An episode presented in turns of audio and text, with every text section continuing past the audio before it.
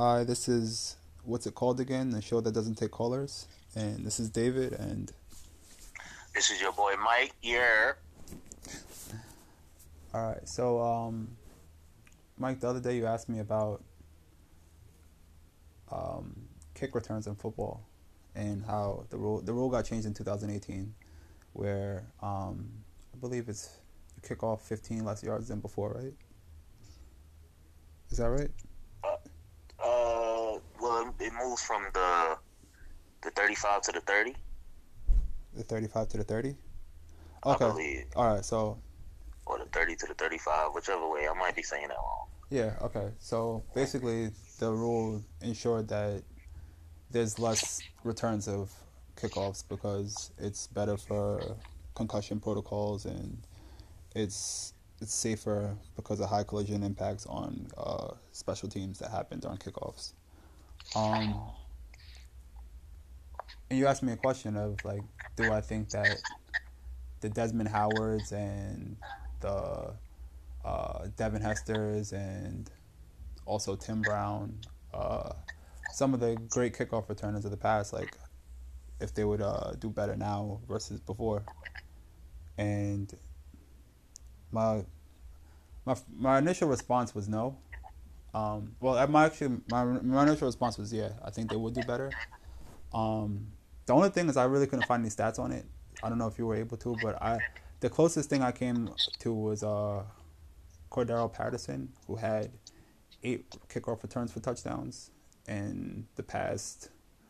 Wait, I forgot. I think I texted to you. I think it was eight returns for touchdowns in the past two years. Um, versus Devin Hester, who had 20 over his whole career, and um, to me that was a pretty like telltale sign of. I don't know Cordarrelle's. Uh, I don't know his combine uh, results, and I Hold also on. Say those stats again for the. Say those. Say that stat again. one second. Let me look it up because I texted to you. Um, yeah, I said the same thing. I'm like, I had to double check it to make sure it was accurate, but um, Oh, it's accurate. Yeah. Say it again for the people. yeah, uh, yeah. Cordarrelle Patterson had eight return kickoff returns for touchdowns in two years, and Devin Hester had 20 touchdowns returns in his whole career. So Jeez. if unless and yeah, and Devin Hester is one of the best punt return and kick returners I've seen. Um, but Cordarrelle Patterson, like I said, in two years, two years he had eight touchdowns. Uh, so that kind of I, I don't know the stats for the whole NFL, and I'm also not I don't really watch the Chicago Bears a lot. Um, so I don't know what their special teams is like if they have a really good special teams. Um, but a stat like that kind of tells me that if you were if you're a good kick returner right now, the short and fill might be better for you. Um, uh, just because, at least my take, I've never had to return a kickoff, but I feel like if you look at kickoff returns in the past, you see a lot of like two and three level like breakdowns where they have to you have to shake one level of defenders and then shake another level and then try to get past that kicker or that dude that just like kind of sits back and plays that you know safe zone. Where now with the short and field, I feel as if after you break that first or sec maybe second person, there's really not left. Then you know you don't really got to worry about anything because the kicker's not going to catch you. Um, but what is like? What's your opinion on it? How do you feel about the the shorter field? So, so at first I was I was in favor of. Uh, well, I was saying that I didn't believe that Devin Hester would be a, a Hall of Famer Mhm. if he played in today's game because there are more. Mhm. Um, which I there's you know there's a stat out there. Um,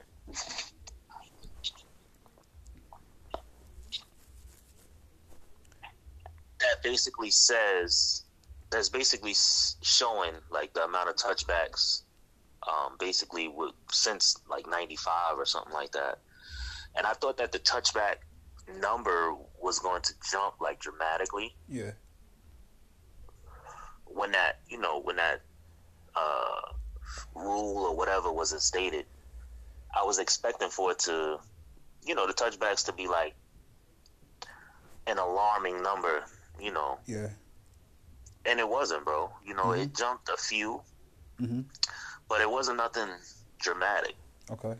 So then I started thinking, like, okay, Oh, So- that's. I'm, I don't mean to cut you off, but that's why you sent Yeah. me that. That's why you sent that to me. Because at first when I got it, I'm like, what is? I get. I, I get what you were doing now. At first, I didn't really understand. I'm like, why do we? Why are we looking at touchbacks? But I get what you mean. If the touchbacks don't really go down, then what's the? All right, go ahead. My fault. Yeah, so exactly. So if the touchbacks aren't happening, well, if the touchbacks are happening, but they were happening already previously, um, and like I said, not too, you know, it's not an alarming differential. Like it might be, it might have been uh, fifty percent. Fifty percent of kick kickoffs were touchbacks, and then now it's you know maybe sixty percent or fifty-eight percent or something like that. Mhm. You get what I'm saying? It it's nothing that that would make me think that anyone's stats would really be uh, altered from it. Okay. I guess that, that you know is the best way to put it. Yeah. So, with you just saying the stat that you just gave with Cordarrelle Patterson returning eight touchdowns within the last two seasons, right? Yeah.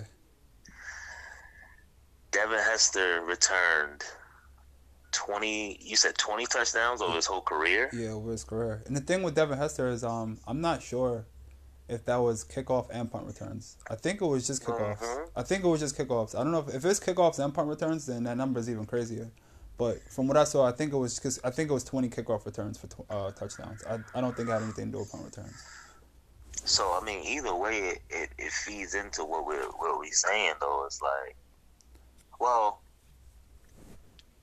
yeah, it feeds into what we're saying. But with Devin Hester having twenty over over a career, bro, and Cordarrelle having eight in two seasons, Yeah. is like,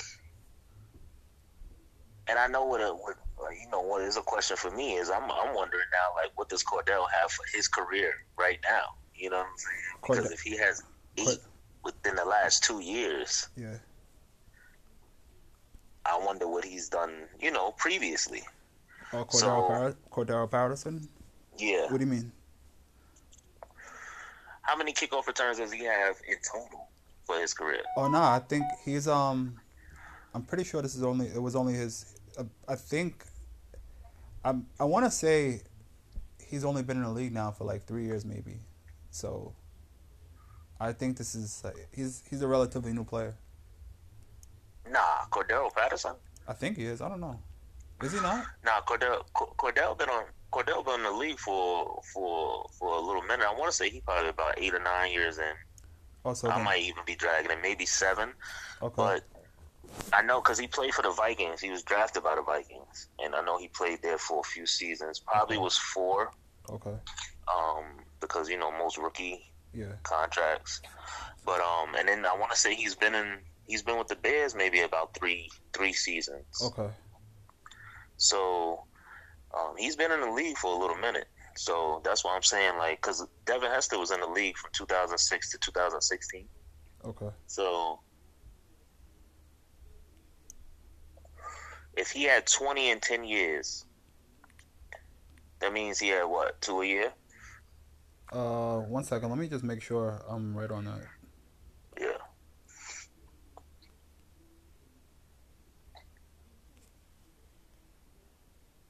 Because some of these stats I've been trying to find online, like it's really I don't know how you I don't know how stats are to find for you, but some of these are really um I don't know. It's hard to come by stats these days.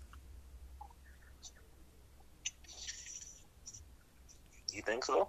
Yeah, I don't know why it's been like it's weird. Like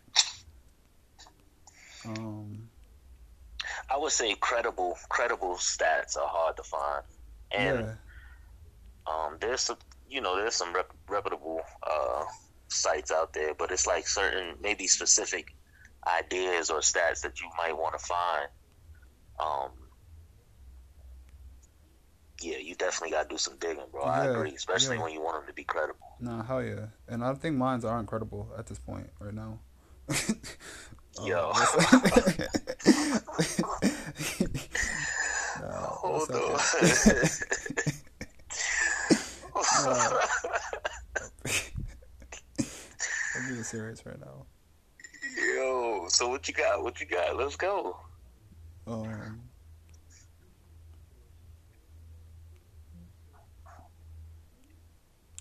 yeah, I completely messed up that stat. Like I said, my my my sources are incredible at the moment. Um, yeah, he's on. Yeah, yeah, yeah. Just talk to nah, him. yeah, up? yeah, What's nah, yeah. Like that that eight touchdown returns that I was talking about. hmm That was for the last three years. I mean, that was for the last, that's for his, for his career. So from 2013 to 2020. So that doesn't really mean anything. The way I read it, th- because the article I read, when it was, re- I don't know the way it looked at the way I looked at it, it looked as if it said kickoff returns eight years. I don't know. I messed up that uh that stat completely.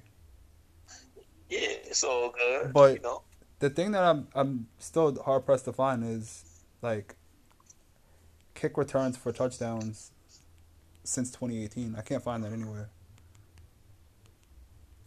Um, I read one article that it basically was saying how. I have a question actually. When it comes to kickoff returns, what you got? um, do you think if someone calls for a fair catch, the NFL should go to commercial? Ooh, I like that. I like that. I think it should be one of those 30 second commercials. Like one of those quick commercials, like, you know. But, oh, nah, nah, nah, nah. I don't want that. No. I don't want it to go to a commercial Okay. Because like a punt return is like a thrilling moment, bro. Like the ball, like just like just like I would think it is for the punt returner. Yeah.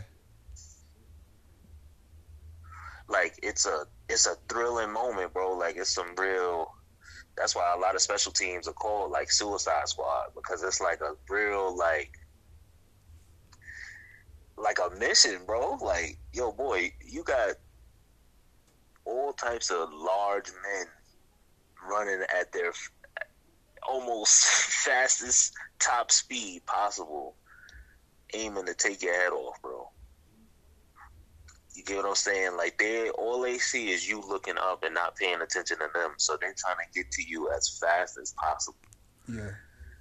So I would think, even if you want to look at it from like, like you might want to be like trying to censor something, like you don't want to see that hit or something like that, maybe. Yeah. That's the only reason, like you know, from like maybe a concussion standpoint or something like that, like a violent hit or something like that. Yeah. But as far as football, nah, bro. I can't. I can't. Nah, you can't throw a commercial at me at that moment. Yeah, like I feel the same way. Like whenever it's a, I feel like whenever it's a fair catch, like if so, I feel like if they call a fair catch, they should just like you should just get right to the game. Cause I feel like it's mad deflating as a fan. Like you're sitting there waiting, and they kick it off, and then it's like you got a commercial break, and then I don't know. I feel like it just breaks up the whole flow of the game. Whereas, but I also kind of feel like if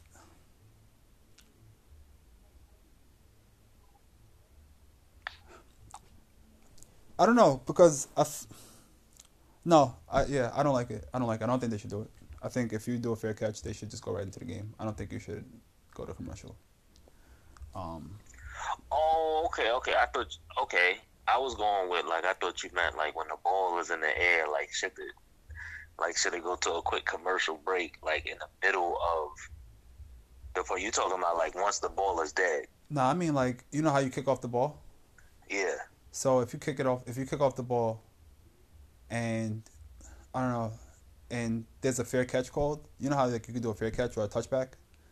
Yeah. I feel like if it's a touchback or a fair catch, the NFL should just make the team go right onto the field and you just play instead of going to commercial. I commercial. agree. You know how Nah, they do that don't no commercial break? commercial. It's, Yeah, that shit is mad annoying. It's like, yo, like yeah. nothing just Yeah. happened. Like, why do I have to watch a bunch of commercials right now? I don't Yeah. know. I feel like it slows the pace of the game down. Especially in the second, third. Eh, Well, especially in like the third, fourth quarter, bro. Hell Like, yeah, when the game's getting good, it's like, yo, Yeah, why do I need this commercial break right now? Like, I hate that feeling. Come on, because you got to think the adrenaline for the other team is booming. Yeah, Usually that's right after a score and the kicker come out, he booming out, boom. Nah, he yeah. trying to get that touchback. You Hell know yeah. what I'm saying? Nah, bro. That keeps nah. I think that the offense should be able to come out there and go ahead and and break it before it gets set. You know what I'm saying? no, I agree. I feel like that's giving the defense a, a chance to like set a tone or Yeah. like build off of you know the tone that's been set.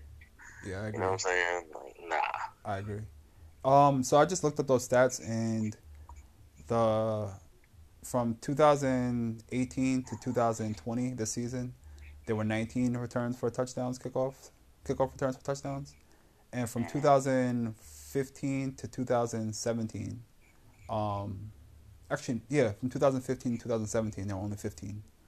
So before the rule change, the prior there was a year where there weren't any returns for touchdowns for one of those seasons. Not really for one of those seasons, um, during uh, when they were doing the normal kickoffs. So it looks like the rule didn't. It, it looks like there's been a little bit more kickoff returns since the rule got changed. So to answer your question, I think those players from the past that were Hall of Famers returning kickoffs, I think they would do better right now. Yeah, I agree.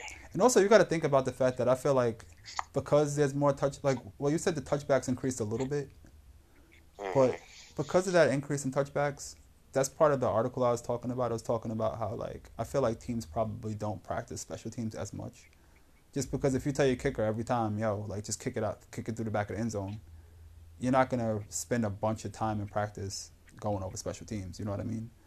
But Eh, nah, I, I can't. I don't. I, I don't. I don't agree with that. Just because, like, it's the NFL, so I feel like, like they got specific coaches, specific players that set out for that specific like area of the field. You know what I'm saying? As far as football, so I feel Okay. like they're getting the same amount of reps and everything as everybody else. that is true. That's Okay. just execution, if you ask me. Because there's really great special teams coaches out there. You get what I'm Yeah. saying? Like. Nah, yeah, So the same amount of time that they're allotted, it's not like they know that their offense, their their you know their defense is going to be trash and they're going to be getting a thousand returns a game. you know what Yeah. I'm saying? To practice it any more than anybody else. You know what I'm saying? nah, yeah.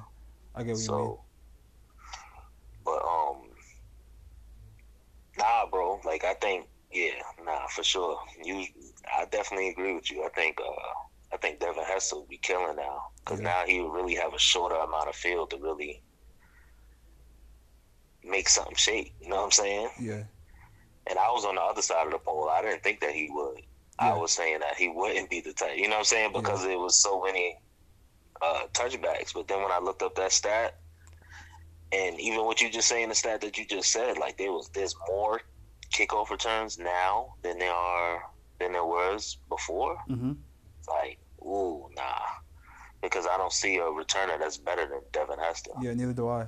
I don't either. Um, and also, yeah, I don't. Yeah, that dude was insane. And clearly, he was doing it at a time when it wasn't really lit to be doing it. You know what I'm No, hell yeah. And also, he wasn't on a great team either. Yeah, So that's a fact. yeah, so nah, yeah, I definitely feel like if he played right now, he would. Yeah, he would definitely probably. And you know what's crazy too, bro? He played on a great defense. He, he his team had a great defense, so it's not like he had a whole lot of returns, bro. Yeah. Oh yeah, that's a fact. That was the Urlacher team, right? Urlacher Yeah. and um. Yeah. Nah, yeah.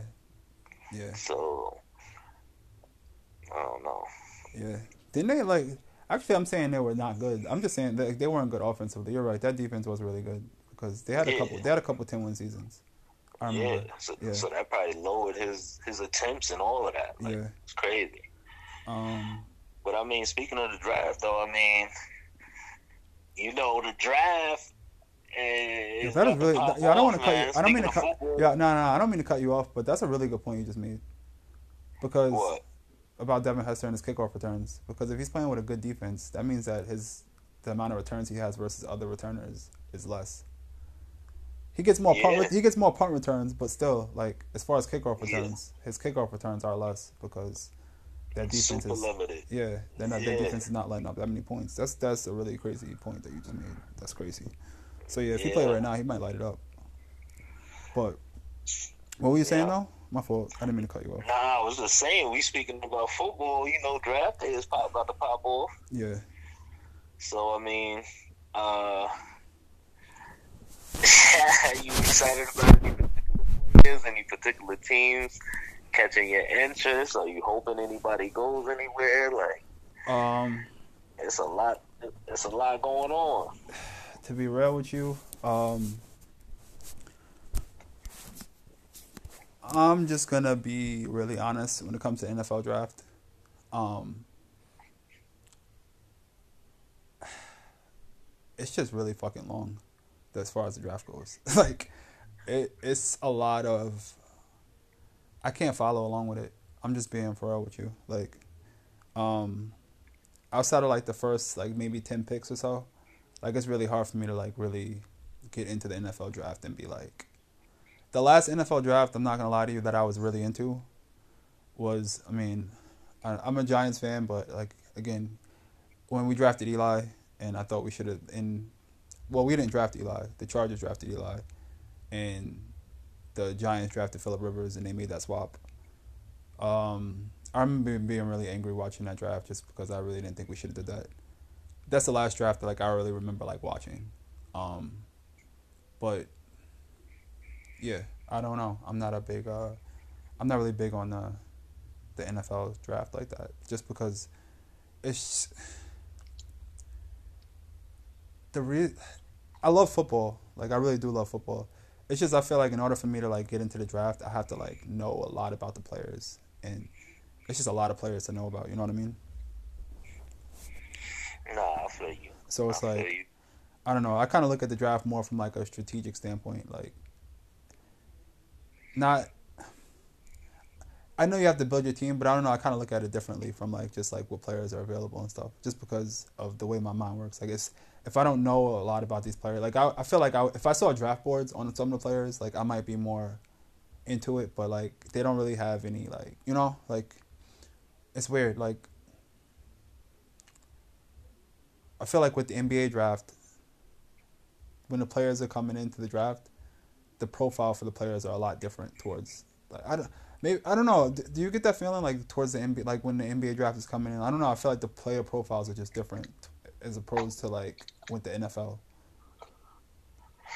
Uh, if you ask me, I think the NBA, I think the NBA draft is a draft combine and the whole like NBA until the actual NBA draft, like the actual draft happens. Yeah. I mean, I feel like the NBA draft is corny. Like I don't, I don't tune in to any stat that anybody puts up in the NBA combine. Like, I don't look at anything. Nah, yeah. I don't like. I really don't even know why they do a combine for the NF, for the uh, NBA. Um, to be But with realistic. the NBA, I think it's like it's a shorter draft, but I'm less interested in anything outside of usually the lottery picks. To keep it a hundred, like Yeah. it's I'm a college fan, so I mean I'm interested in you know where players go. Mhm. But as far as like my involvement and, and like like the whole strategy, like a whole the whole mindset of just having a strategy and a draft Yeah. is definitely on the like the football more on the football side. I mean that's a given because there's more players and all that, but it's just for me, it's just like I really feel like specific pieces. If you get the right piece in the NFL draft, you can make a difference as a team more so than in the NBA.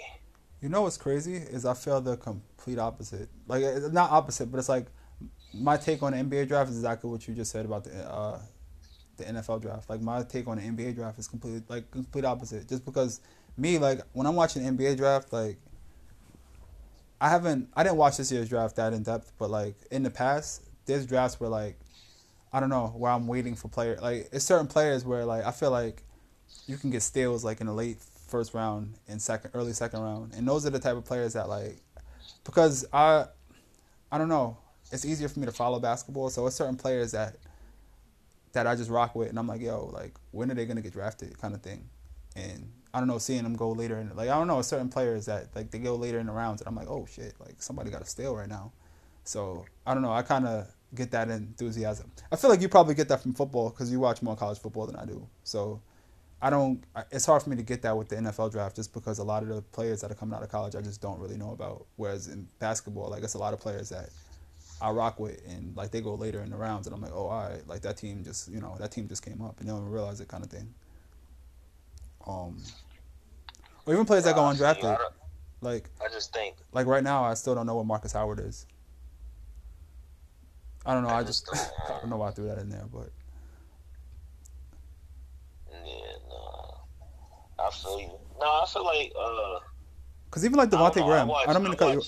I don't mean to cut you off, but like even like Devonte Graham, like somebody like that, like when he goes into a draft and it's like I don't know, the the, the Hornets got him after you know after the the the you know after the draft was over, but it's like I don't know, it's something about that where it's like it's certain players where you really rock, rock with them in college, and I don't know, it's hard for me to like I said, it's just different for me with the uh, NCAA versus the NBA.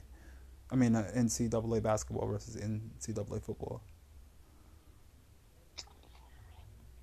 Yeah, no, I feel you. I think um,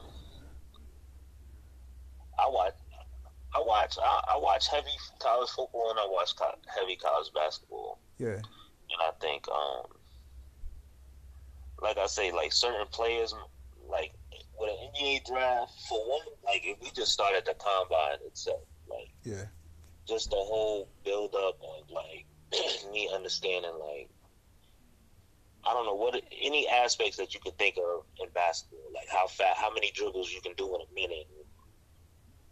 I don't know how many how many crossovers you can do into a jump shot, and, or like how many threes you hit within a certain time frame with a hand to your face. Or, yeah, like it's just certain it's certain like skill sets and things that I'm not messed. I don't worry about in the NBA than in the NFL. So that's just starting with the combine. Like I don't, I don't, like I'm interested in like how fast somebody is, like yeah. because I feel like that equivalates to like football, like yeah. In basketball, like how high you can jump, I don't feel like that really affects your game. You get what yeah, I'm saying? Nah, like, yeah. So that's just from like a combine standpoint, and then when we talk about like the actual NBA draft, like there's so many foreign players that's drafted in the NBA draft that I don't be knowing about. For one, mm-hmm. like there's always one that somehow ends up in the lottery nine mm-hmm. times out of ten. Like there's some foreign player that's there mm-hmm. as Knick fans. You feel me? They they didn't got all types of draft picks in the first round that they ain't never ever even heard of them. Anybody, you know what I'm saying? Yeah. So um, with NBA drafts, it's just so erratic and it's just so like I don't know. Like I say, a lot of times when somebody gets drafted to an NBA team, uh, it's very, very, very not often for that player to affect the franchise right away, or for the player to really um, or multiple players to affect the team right away. Yeah. You get what I'm saying? And usually in an NBA draft is usually what? How many how many how many players might you draft in an NBA draft? I think the NBA draft is I think the NBA draft is like I want to say it's like 50 something picks. Um so you might so get 3 picks. You, yeah, if you if you made some trades and you know, you made some moves, you might get like 2 or 3 picks, yeah. Like, so yeah. the reality is like one out of those three picks is going to hit for you as a franchise. Yeah. No, I agree with you. It's definitely easier to build up a team through the NFL draft. I feel if you have a really good scouting, um, really good scouting situation. I don't even think it's easier. I just think it's it's it's it's it's pieces that you can put in certain places on a football field for instance, like the Packers, my team, we drafted somebody like Jaire Alexander. Mm-hmm. He can. He is a shutdown corner, bro. Like lockdown. He adds something to our defense that we didn't have. So he gives. He really. He makes us that much better, but he's not a mainstream name like that. Everybody is just going to be like, "Oh yeah, I know him." he just affects the game. He's a draft pick that was just added to the puzzle to really build the bigger picture. You get what I'm saying? Whereas in the NBA, it's like usually if your draft pick hits in the NBA, they're like some type of like all star. You get what I'm saying? Or there's some type of significant player in the NBA. Yeah. You know what I'm saying? Like in the NFL, that's not the case. I feel like it's not a lot of those draft picks that affect the game that you that you see and can point out like they're not Pro Bowlers. Yeah. But you can see how they affect the game. So uh, that's my stance. Like I just feel like with football, with the NFL draft, I can just like it's multiple players within the draft like that I can see that fall. Like even running backs. Like when you think of an NFL draft, like a lot of common running backs that you might like. You might not even be the biggest college football fan, but you might know a running back's name. And he not going to like the third round, second, third round. You know what I'm saying? Like Yeah. so I don't know. It keeps me interested. Like I, I like the length of it. Like I like the whole like thought process and the whole like trying to find the puzzle that fits. Yeah.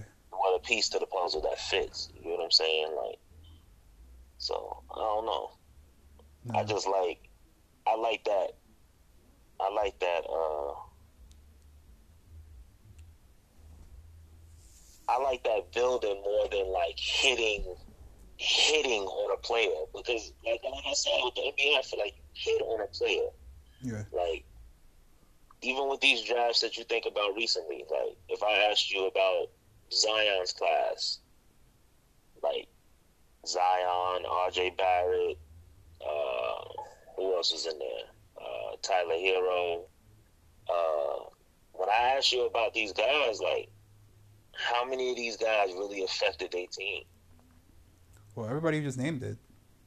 Yeah, but I'm saying outside of those guys that I that I just named, like, can you name me anybody from their draft class, like off the top of your head, that you could say like they significantly, you know? And I'm not saying that like to say that it that they didn't. I'm just asking you like, can you name anybody off the top of your head? From that particular draft class that impacted their team in a Yeah. positive direction. Yeah. Um, let me think. That was you said that was so that was last that was last year, right? Last year's draft or the year before Yeah. last, 2019. Mhm. That draft class. Um, I can Oh, give you one, nah. Huh? Yeah. I can give you one, Ja. Yeah, that would have been nice if yeah, I was trying to think. Um Um who else?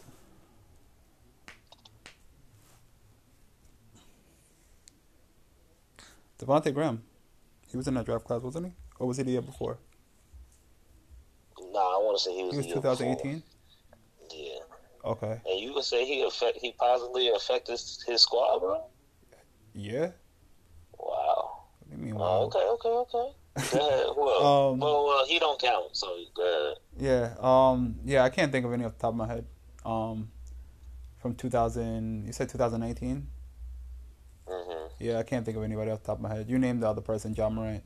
That's my dude. I can't really think of anybody else. Um, What about what about last year to make it easier? Like, who who was in last year's draft class? but see, that's the thing with the NBA. Like, there isn't. I'm not saying there's immediate impact because there's a player that I really loved, uh, Landry Shamet, coming out of Wichita, Wichita State, and Yeah. he didn't have an immediate impact, but he's a pretty decent piece for the Brooklyn Nets right now. And also, You I'm- think so? who Landry Shamet? Landry Shamet?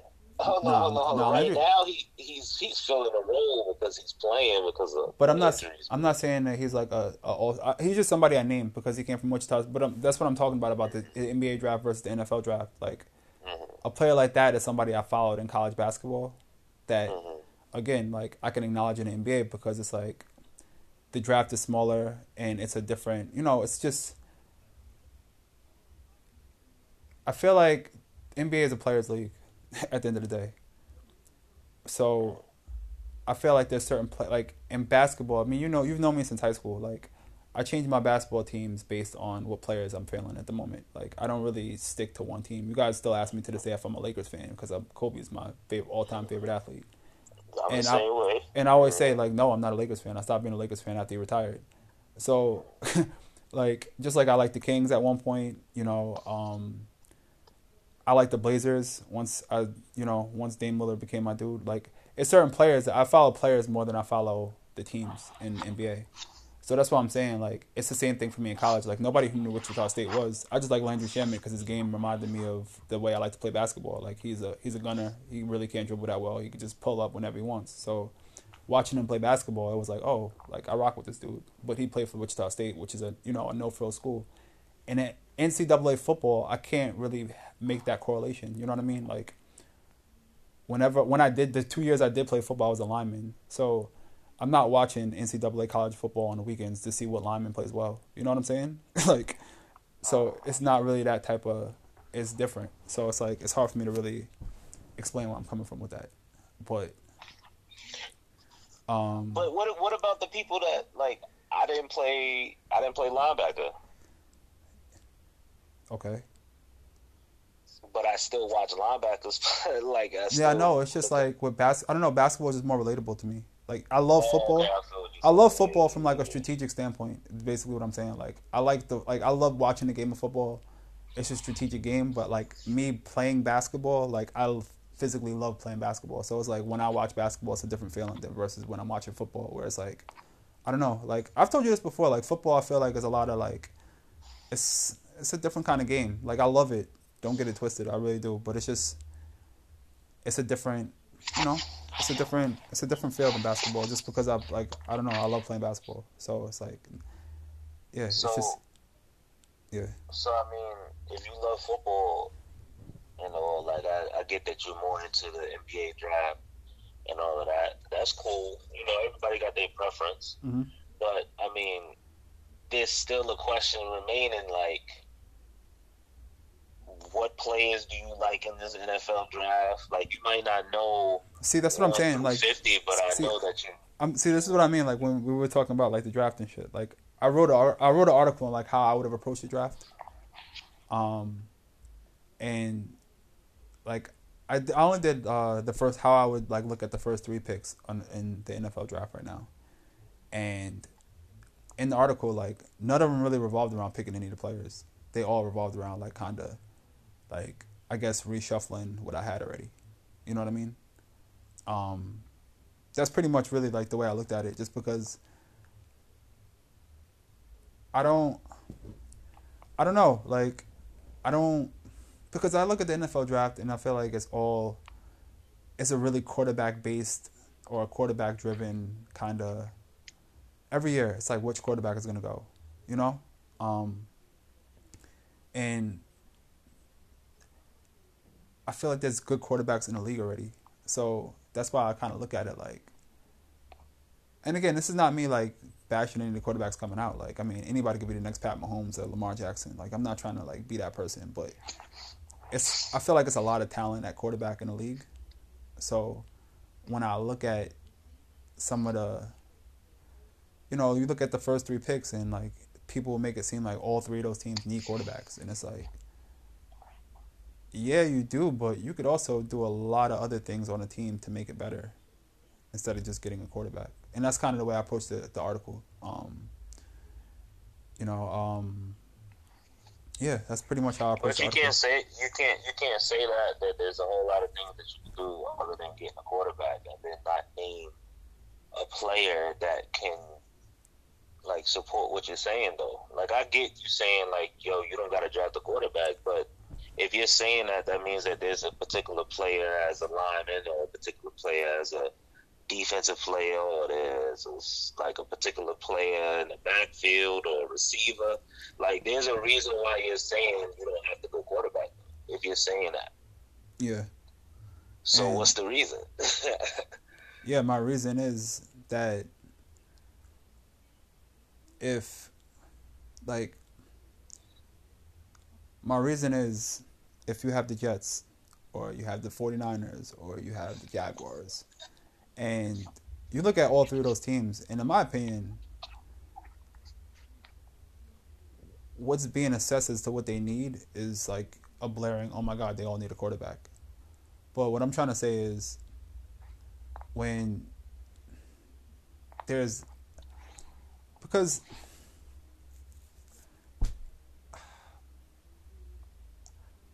I feel like it's it's hard for me to explain because again, like I just told you before, like I don't know every player in the draft. So I don't, I can't sit here and say like, you know, draft this person or draft that person. But that's, that's the thing why I say when I look at football, I look at it from a more strategic standpoint.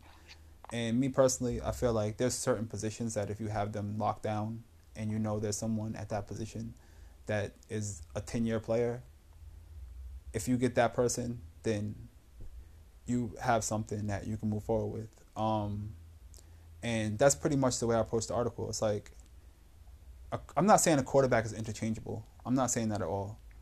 But with some of the quarterbacks available for some of these teams, I feel like they can possibly interchangeable. Like possibly be interchangeable. Like you got Sam Darnold, for instance, who I don't think he's a terrible quarterback and I don't think he's a great quarterback. But if you can get a top notch safety or a top notch maybe running back to put to learn behind Frank Gore or top notch like you know left tackle or middle linebacker, something that like to really like solidify your team and just keep that average. Not even he's a slightly above average quarterback. But he's like an average middle the pack quarterback, but it's only his third season, so it's like I feel like there's certain positions in football that can. You don't have to, you know what I mean? Like I don't know. That's the way I kind of look at the draft. That's why I said I look at football from a more strategic standpoint, where it's like I don't just look at it from I have to have the best quarterback in the league. Like I have to get Pat Mahomes. I have to get Aaron Rodgers because I feel like I don't know. I'm more of like a I don't know. I like the way Bill Belichick, Bill Parcells, Mike Tomlin, um, you know, Cowher, uh, who else? Um, I just like the way they build their teams. It's different. It's not from that I have to like you can build a team without having I don't know like because if you look at a lot of the, those teams that won those Super Bowls with those coaches, their quarterbacks weren't the best quarterbacks in the world. Like they just they they got the job. Done. I'm not and they were better than game managers. I'm not gonna sit here and say they were game managers, but, but like they got the job done with you know a good a good staff around them. I don't know. Like I kind of feel like that's a good way to build your team. But for you asking me like which player do I think or which I think there's there's certain pieces. Like I said, I kind of look at it from like there's certain pieces you can get to like really alter your team in a positive direction. Um, and that's the, that's kind of the way I look at it. Um, I don't know if that answers your question, because it probably sounds mad vague, but that's just the kind of way I look at the draft. I don't look at it from a like pick this player. That's why I said the NBA draft is more relatable for me because I feel like it's more of a player driven league, whereas the NFL, I look at it more of like there's certain pieces that you can put on a football team that could change the whole direction of your team. And I feel like it's not just quarterback.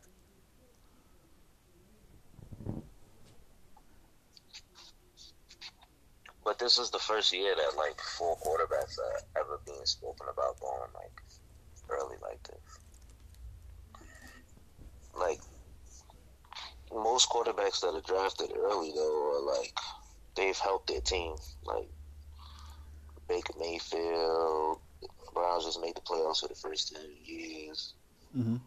Uh, Deshaun Watson, Pat Mahomes, like uh, Lamar Jackson. I mean, like the list is pretty is pretty hefty. Yeah. Like as far as quarterbacks. Mm-hmm. Um. Going, so that's how. That's I don't know. Well, I do know, like, if if if I, I'm cool with having a different like outlook on who you should draft or how you should draft and how you should go. Like, that's cool. You get what I'm saying? But it's still it's like it's like the NBA draft. Like you can have a mindset like, oh, I, can build this way. You don't have to have the best player. You don't have to have the best point guard, the best shooting guard. You don't have to have, but you still got to draft a player. So if you like a particular player to go late, like you said, Devonte Graham, he mm-hmm. went late. He went to the Hornets. Like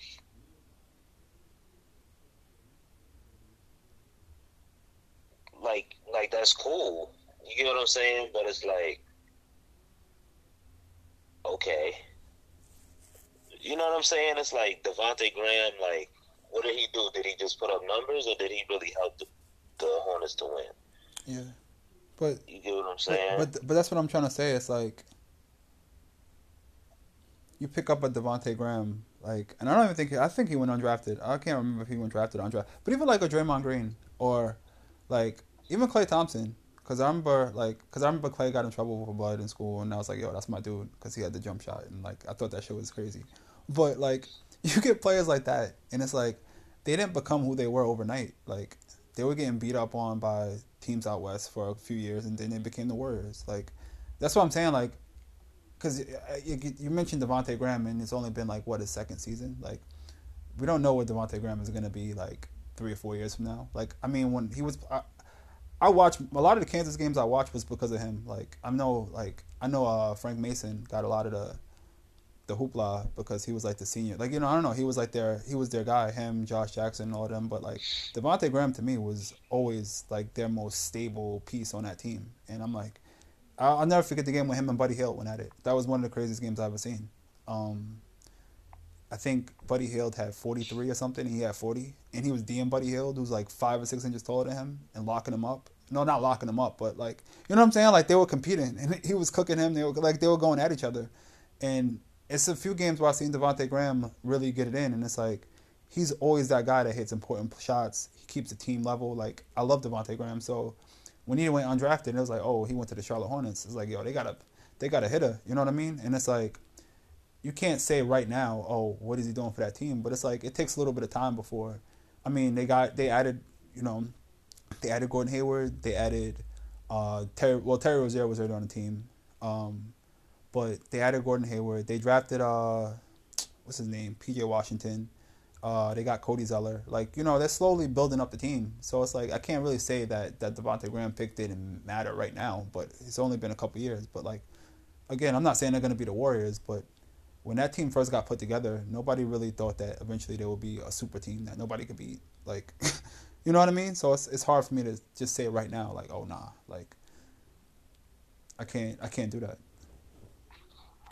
Because even like you mentioned, Ja Morant, that's my dude. I don't really like. They don't put a lot of Grizzlies games on TV, but I mean, you got him, Jaren Jackson. You know my dude, Kyle Anderson. Um, they got uh, Dillon Brooks.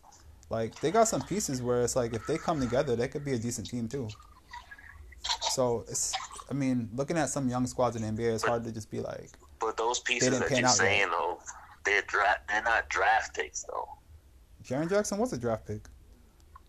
No, you say Kyle Anderson. He's not. Oh no, no. Kyle Anderson was acquisition from the, the Spurs, which was a really good acquisition because I feel like he's a. I don't know. He's also one of he's one of my favorite players in the league, even though his stats don't really say a lot, but they do say a lot to me.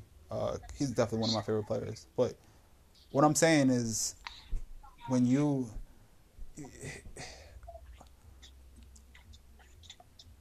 I just feel like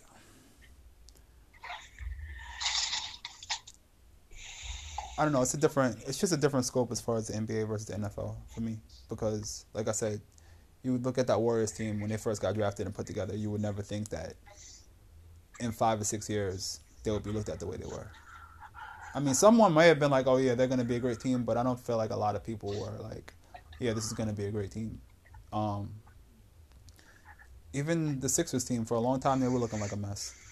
I mean, people were like, "When's Joel Embiid ever going to play?"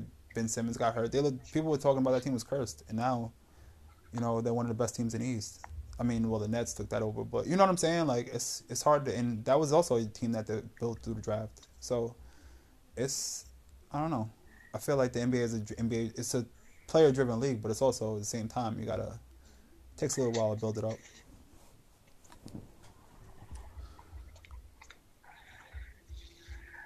Like I like I yeah, I yeah, I agree. I agree with the. Uh, I agree with the different mentality. You know what I'm saying, and the different like mindset when it comes to drafts. And like I said, as far as like liking a particular draft more than others and why and stuff like that. But I mean, just like, just like I'm more interested in the NFL draft. Mm-hmm. I can name a player. I can name players from an NBA draft. Even though I'm not as interested in that as I am with NF in the NFL draft. You get what I'm saying? yeah. So I'll just say it like I just wanted to put a piece out there. Like for me, like I would love to see like Justin Fields or like 49ers or something. Yeah. Um, Mac Jones, I think, is a great fit there. You know what I'm saying? Um, and I think that these are players that can come in there and, and, and make a difference. Like that's kind of what I was trying to swerve around to. Like with the NFL, it's like there's positions when you draft players in the NFL, you draft them players to play right now. Yeah. Like you draft quarterbacks to play right now. Like Yeah. you draft running backs to play right now because their shelf life is short. Yeah. Quarterbacks you draft to play right now and you gradually watch them over time. Same Mhm. thing with wide receivers. Wide receivers usually don't form into the wide receiver that they become until about their third, fourth year. Yeah. Tight ends don't usually blossom early. They usually take three to four years to really develop into the players that they're supposed to be as tight end or what they're drafted to be. So that's what I'm talking about. Like with the NFL, like it just has specific pieces where if you draft that player right now at that position Mhm. at this age, Yeah. He's going to make a difference right now. Yeah. Whereas when you talk uh, about but- the NBA outside of like a lottery pick, Mhm. you're not But- you're not going to see that that that that that uh, ability to change the game until years down the line But because NBA players are jumping into the league younger and younger and younger mhm. and they need time to develop nah, yeah. which is understandable so with the NBA it is a waiting game Mhm. but a lot of times even when you wait that waiting game mhm. that player doesn't isn't able to affect the game the way a player in the NFL draft can affect the game. Mhm. You get what I'm saying? Yeah. So But that's why I'm thinking like I just think it's crazy. Like just have just to have four quarterbacks going in the draft. Me personally, I'm not uh I'm not a quarterback driven guy. Like I'm not gung ho for the quarterbacks either. yeah. I completely agree with you. Like I don't think that four quarterbacks should go early. Um, I don't believe that you should be harping on a quarterback because I think that you can win with a subpar quarterback because it's been proven over over the years. So for me, you get what I'm saying. If I'm somebody like the Jaguars, Trevor Lawrence is pretty pretty much signed and dated. He's been that way for the last two years Yeah. he's a, he's solidified. You know what I'm saying? Like that's damn near like Dan Marino coming out, and you got drafting Dan Marino, and Dan Marino is telling you, "Yo, I'm Dan Marino." You know what I'm saying? So I would just take Trevor Lawrence. Not to say he's going to be great. There's plenty of bus in the NFL. There's plenty of bus in the NBA for sure. So you taking Trevor Lawrence first. That's cool. Now, if I'm the Jets, I got rid of Sam Donald that's cool. We got rid of Sam Donald. I like Sam Donald. He could be a very good quarterback on a certain situation, in a certain offensive scheme, on a certain team. But the fact that the Jets were not willing to take a chance on getting rid, I mean, on sitting on Sam Donald for another, what, year or two, before he has the ability to become a free agent and go sign somewhere else or he ends up sucking lat next year and you want to trade him before you even have a chance to become a free agent and all that kind of stuff. Yeah. I feel like the Jets made a very wise move in getting him up out of there. Boom. We're going to get you out of here. We're going to get some draft picks. I don't honestly know what they got for Sam Donald, Yeah. but I know that they got some draft picks for him Mhm. they got something, and it was very solid. I apologize to you guys. I should have that out available, Yeah. but you guys can look that up. I'm pretty sure that the Jets were compensated for Sam Donald, and if I'm not mistaken, they got like a second round pick, I think, for him. Uh-huh. So in the process, which I believe is in 2022, I believe.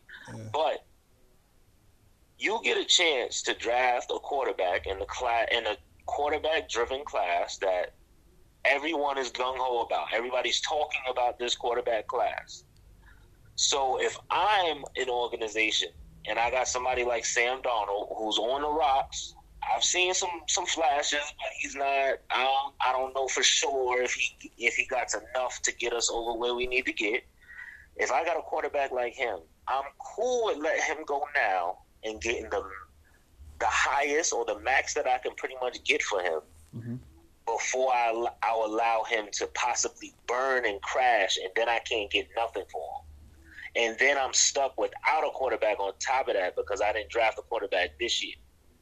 You get what I'm saying? So uh, the Jets are tough for me, but I'm I'm gonna go for a quarterback. Me personally, I wouldn't go with Zach Wilson. Yeah. I'm a little nervous about him. I think he should get drafted early because he got he has the talent. yeah.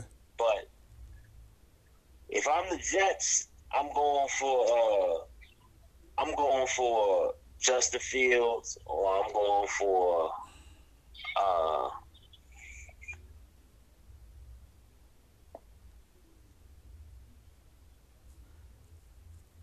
But hello. I will go. I think I will go with uh,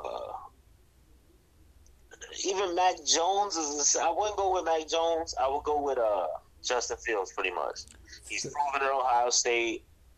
He's a dual threat. He's something that Sam Donald didn't offer you. Offer you. You get what I'm saying? You get an upgrade in that department. At least you have a quarterback that can scramble and get you something. Thi- He has a solid arm. You get what I'm saying? yeah. The thing, And he has his question marks. the thing with um the thing with the the Sam Donald and the Jets situation is just I really feel like if you have Joe Flacco already, why not just I don't know. I watched the Jets at the end of the season this year. And when Joe Flacco was playing, it looked like a different team.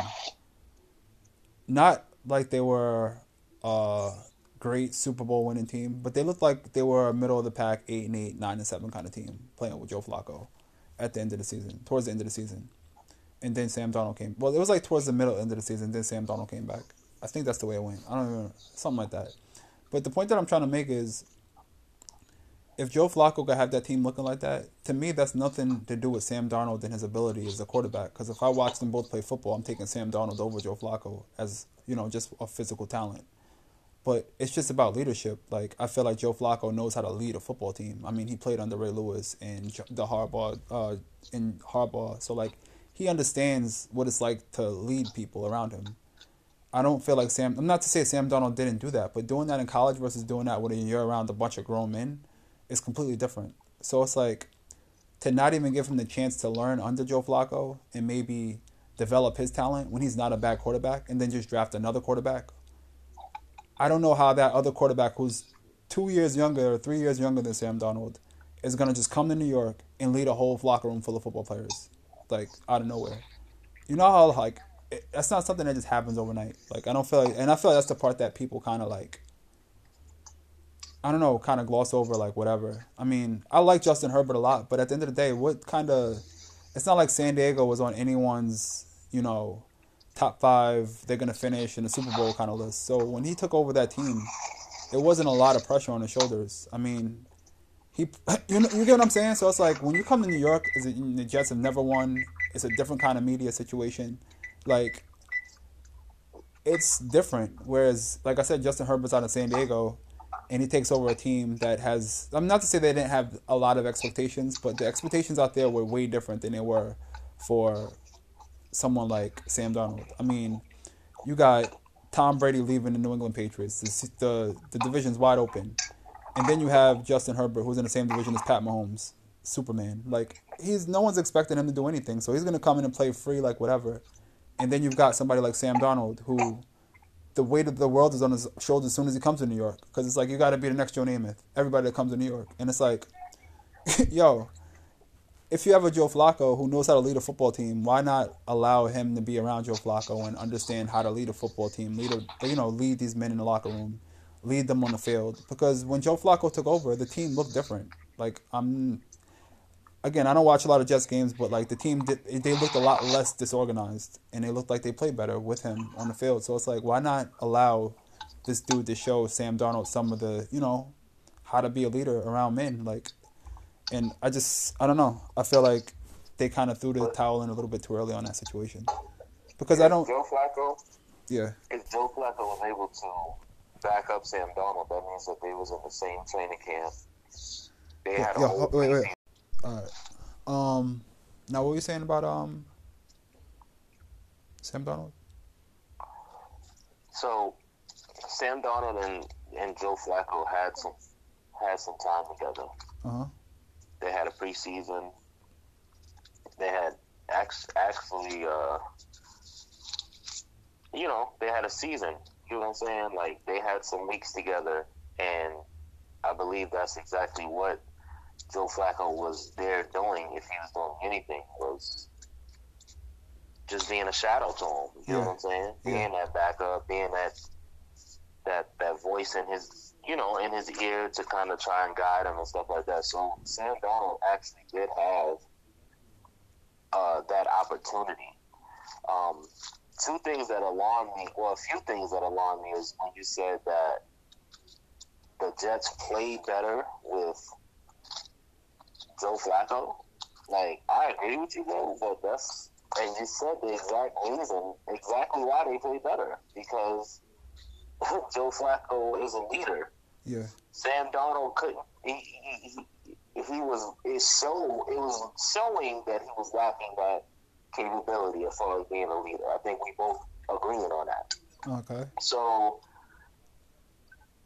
me as a GM, and I see that in you. Regardless of these pressures that you're saying that he's under of being the next Joe Namath, because Chad Pennington was was there, bro.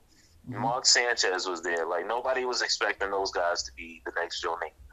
You know what I'm saying? But the, but the, they was expect they was expected to to win. It's New York. Yeah, I, I get But saying. the same but thing happened with both of them. Like really, the only like as far as long as I've been alive, the only quarterback I've seen like I'm not gonna say stick up to New York like media or like just the New York like whatever you want to call it, but like. And I mean, they were never good with Vinny Testaverde either. But I feel like he lasted the longest, just like because, like you know, my dad's a Jets fan, so like I've kind of been forced to watch the Jets just because. But I feel like they were never like I feel like he was also older. But what I'm trying to say is like Chad Pennington, he had that game where he did that stupid move and the dude dropped to his knees and like it was like, oh shit, he made the dude fall. Chad Pennington's a great quarterback. We're gonna sign him to a bunch of money.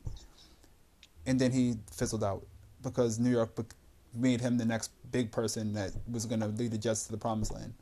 Mark Sanchez comes in, plays with Rex Ryan, a great defensive coach, who put together an amazing defense, like an, a top-notch defense, who didn't let up any points, and he only had to throw I don't know how many times a game, and had a great running back, and they tu- they touted them up to be this.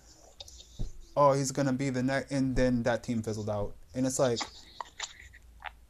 I feel like the common theme is just like when you're in these big marquee like New York is a big marquee place to play. So it's like you have to make sure that the person has some kind of understanding of like I said, like Joe Flacco won a Super Bowl already with the Baltimore Ravens. Like he knows how to lead men. You know what I mean? He was in the same locker room as Ray Lewis. Like he knows what it's like to have to like be around alpha men and lead them. Like Sam Donald never really had that kind of he never was like playing in college and playing in New York is completely different. Like, and I feel like that's something that I don't know.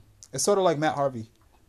Um, I don't know if you like with with the Mets, Matt Harvey. He became like they called him Batman and like the, the King of Gotham or whatever. Like I forgot what they called him or whatever. But like you you put him on that mantle, and then it's like when you have to live up to that every night, and as soon as you don't, like that's a lot to put on a player. Um, and yeah, I don't know. I just feel like sometimes you gotta. It's good to maybe. I don't know. I just feel like. I don't know. I just feel like when you have One a player, that- when you have a player like, like I said, when you have a player like Joe Flacco who's led men before, won a Super Bowl, and he's still capable of playing, and then you have someone like Sam Darnold, and you see that he struggled a little bit. Maybe just let. I'm just saying, maybe six, six, uh, eight games, or maybe ten games, and then bring him in at the end of the season to see how he like, how those things rubbed off. Because I know, training camp, yeah, in training camp you're around that person or whatever. But if he's taking, if you got Sam Donald taking first team reps, and he's going back and he's talking to Joe Flacco about what he just did. In his mind, he's still thinking, "Yo, I'm better than this dude," and not in a you know a personal kind of way, but in his mind, it's like, "Yo, the coach is saying I'm the first string, he's second string. Like he's telling me what to do, but I'm still the man." But if you got Joe Flacco taking, you know, taking those reps, and he's like comes back and he's like, "Did you see what I just did?" That message is completely different. You get what I'm saying? And it's also a different message to the team.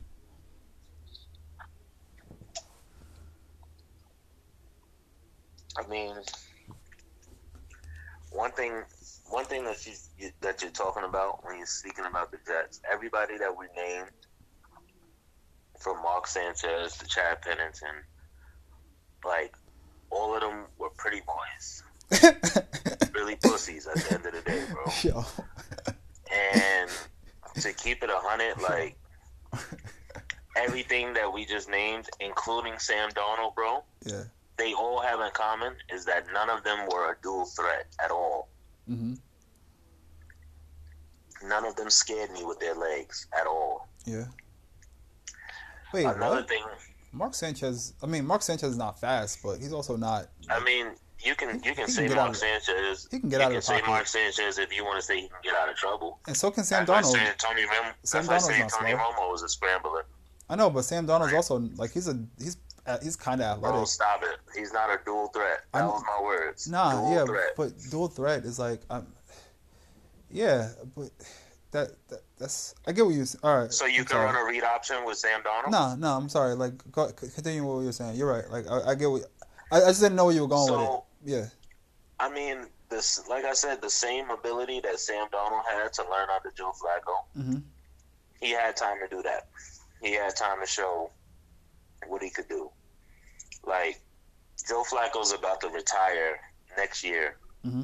or in the near future for sure. Yeah. So you don't want Joe Flacco taking those reps in front of your quarterback of the future. I don't care how much tutelage he's given. I don't care how much. And if he is, if he is going to do that, I would rather bring in my young quarterback who doesn't have an ego, who's never been a starter, who has to earn everything. Mm-hmm. I would rather him come in and Joe Flacco be taking those first team reps mm-hmm. and showing him like, yo, this is what you do, because that's what Sam Donald didn't have when he got drafted to the Jets. Yeah. Which is probably why he's four years in and he still hasn't developed those capabilities. Yeah. So instead of investing my time and taking a chance on Sam Donald, who I gave a whole season, I gave him an opportunity to grow with this veteran behind him showing him and guiding him. Nah. But that's like, what. But that's what I mean. Like, I gave you your shot. Like if I see that I have the the availability to grab somebody who's one, he's a total different quarterback than you. If you get Zach Wilson or you get Justin Fields, they're dual threat quarterbacks. So that's check one off the list that you don't have as far as a quarterback you can run. But Number two, you don't have leadership. So even me coming in as a rookie, I'm not even competing with you from a like being a leader type thing. Like the only thing that you can say that you have a check mark over me as is playing in an NFL game and reading defenses. That's the only thing that you can really check over. You can't say your arm is stronger than mine. You can't say you're more accurate than me. You can't say none of that because I haven't even played in the league yet. Yeah. But so, go ahead.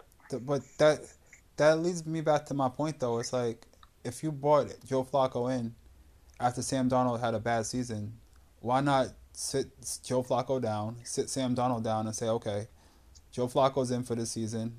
He, we, you know, like you had a decent season last year, but like, you know what I mean? Like, it's like I, I don't get what that conversation with Joe Flacco, and the reason I say that is because it's like you have lottery pick essentially. You have the second pick in the draft.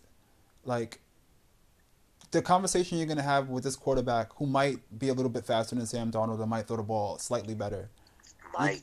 You're, gonna have the same conversation essentially. Might. Yeah, might. I mean, I'm just saying might. Like again, like I don't know. There's certain you can't say might. It's a fact that he's not.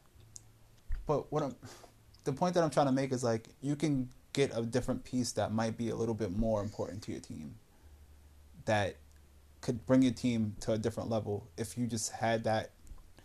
I don't know. I, I don't know. Maybe I'm wrong. I just feel like that conversation. Like if you have So Joe who Flacco would you draft? That, that's that's really where we going. But see, that's what I'm saying. I mean, You're let's asking me- off yeah. the Jets. Let's go to the next team. You don't even have to tell But- me a but- player though. but you can just say like a position. even with the 49ers, like because you said with them, like w- w- like because you said the next team. So if we go to the 49ers, it's a very similar situation. It's like if you have Jimmy Garoppolo there and Alex Smith is a free agent, why not just sign Alex Smith in case something happens to Jimmy Garoppolo? Neither one of them are going to take risks. Kyle Shanahan Alex was Smith, Alex Smith retired. I thought he was afraid. Okay, he retired. But you could bring in someone who can basically do backup duties for for Jimmy Garoppolo. And again, you look at that team; they've got a great tight end, a really good running game, and a good wide receiver in Deebo Samuel. So you have. I don't. I don't think they they signed. I don't think they And signed back. Aiyuk. Huh? And Brandon Aiyuk. Yeah, that's what, that's what I'm saying. The highest paid But, but tackle in football. and then you have on the defensive side of the ball, you got Eric Sherman, and it's like why. Richard? Yeah, sorry, which Richard Sherman? Why not? why not try to build up your defense instead of drafting a quarterback? Like, I, I get you get a quarterback, but then it's like they didn't. I don't think they signed Richard Sherman back yet.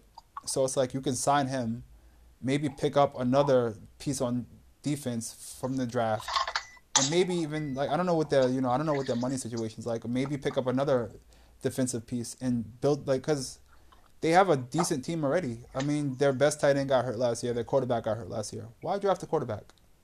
It doesn't make sense.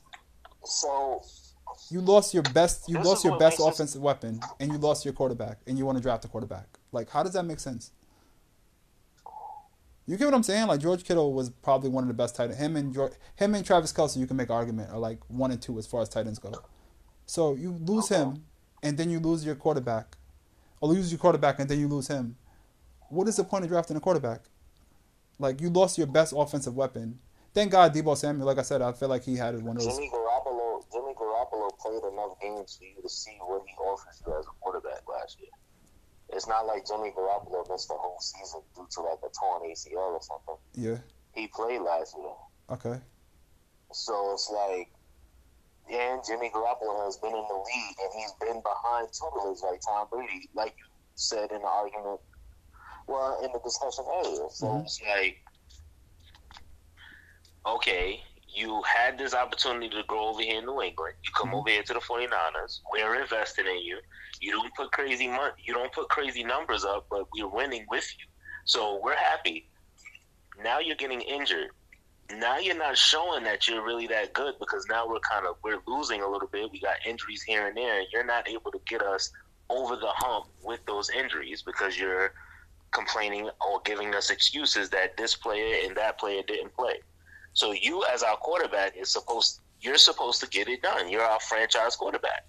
So the coaching staff and the GMs are seeing like, okay, you're not showing these capabilities, even though you had this tutelage over here, even though we gave you the keys, and you was only throwing for 202 yards and a touchdown a game and, and, and all that, but we were still winning and all of that. What are we supposed? Now you're not showing that type of like you're all you, you already was throwing for 202 yards and now you're throwing for 168 yards and no touchdowns and we're losing and now you're injured. So that's the way the 49ers are looking at it like okay these things are happening. That's why we need to invest in a quarterback. So my question to you is is when is it time to invest in a quarterback? Because we didn't name three different scenarios. So the Jaguars, if I'm not mistaken, we spoke before, you said that you necessarily don't think that a quarterback has to go to the Jaguars. So Yo, with the Jaguars having the roster that they had, and the Jets having the roster that they have, and the 49ers having the roster that they have, in your opinion, when do you think that a team is supposed to draft a quarterback? Can you give can you give an example of a team in the NFL right now that should draft a quarterback, or do you think no quarterback should get drafted at all in the first round? no. Um, if I had to think of a team that should draft a quarterback right now, um, I'd probably say No, well, first before you say what team, I, can you explain like because you have a different like viewpoint as far as like when you when you need a quarterback or you know the scenarios and stuff like that. So, what what is your reasoning? Like, what does a team need to show that in order for them to need a quarterback? so a team that I would say that maybe should draft a quarterback this season. Um, one second, sorry. Well, no, don't don't say the team. I Okay. want I want to hear your like. Tell me what what are the root causes that that point to you saying, "Hey, I need a quarterback." So, what does a team need to be laughing at, like, or showing I think the team needs, before you tell me the team? Yeah. before a team drafts a quarterback, Mhm. I feel like the team needs to. I feel like the team needs to have like. In order to to for me at least, if you draft a quarterback in the first round, I feel like that team should be. I feel that team should be in a position to where I'm trying to think of a way to explain this because I feel like there's I feel like there's players out there that made a liar out of me in a way because you look at like I said you look at the Chargers and you look at the Bengals. I love both those quarterbacks, Burrow and Herbert. But at the end of the day, neither one of those quarterbacks had any kind of like they didn't really have a lot of expectations on them. Me personally, like I look at the Chicago Bears and like I know they pulled the cord on Mitchell Trubisky really early. Um, at least in my opinion, I always like Mitchell Trubisky. But like you look at a team like that, and they, you know, they they that's what I'm saying. Like you look at that team, right? They they picked up Nick Foles, and they had Mitchell Trubisky, and they played like a quarterback. Like. It's like why do that? It didn't make any sense. You have a quarterback who's what is he six four, athletic. Like let him learn how to play football, or get somebody in there that can show him how to play football. Don't play like I'm gonna put you in and take you out. like that. It's stupid. It like not stupid, but it just doesn't make sense to me. Um, but I didn't if- get I didn't get what, what was what was trying to say about Nick Foles and, and Trubisky? like why bring in Nick Foles when you have a quarterback who's got tools to work as far as like he's a good he's not a bad it- my thing is just like if you're gonna bring in if you're gonna sign Nick Foles to a contract and you have Mitchell Trubisky why not just trade Trubisky who was a first round pick and maybe get picks so you can build your team up and just sign a decent quarterback like why sign Nick Foles like it doesn't like you you, Well, you, you sign same- because same- you sign you sign the same reason why the, the the same reason why the the Dallas Cowboys signed Andy Dalton. That's not the same reason because they signed Andy Dalton to like the league minimum, and Andy Dalton is better than They Nick signed him to a one year deal. Yeah, and he's better than Nick Foles, so that doesn't really mean anything to me. How is he better than Nick Foles? How? I don't know. Put them yeah, on the football field. different discussion. So we're not we're not gonna go there. But Yeah, I'm but- just saying like, what is- what is the difference? Like they went out and got they went out and got themselves a quarterback that is is not only a solid backup, but he's a quarterback that's gonna push your first round draft pick But- who's been struggling. But you signed a backup quarterback, almost starter money, to back up, and then take over the job of a first round pick. How does that make any sense when you could just trade that first round pick, or just Because Mr. Trubisky is coming into his fourth year, and Mr. Trubisky can leave. But- so you yeah, want to solidify his backup if he does leave. But you clearly had no like if you they signed Nick Foles to pull him out to pull Trubisky like week three or like you clearly didn't even want to use him. So why even sign Nick Foles unless you're gonna just get rid of Trubisky anyway?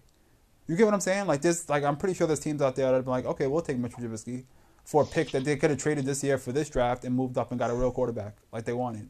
You get what I'm saying? And that's what I'm saying. That's how I look at the draft different because it's like you could have traded Trubisky, got a third or fourth yeah, round pick. that's cool. That's cool. That's cool. And then That- paired that bro, with that's- something- We, we we drifted away from what, what the original question was. Yeah. What what I'm what I'm trying to figure out is In what situation do you think that a team is supposed to draft the quarterback? Like, what needs to be the situation? What is the what is the team going through? What is like what are they lacking? What is like what needs what shows you as in your mind as far as what you think a team needs?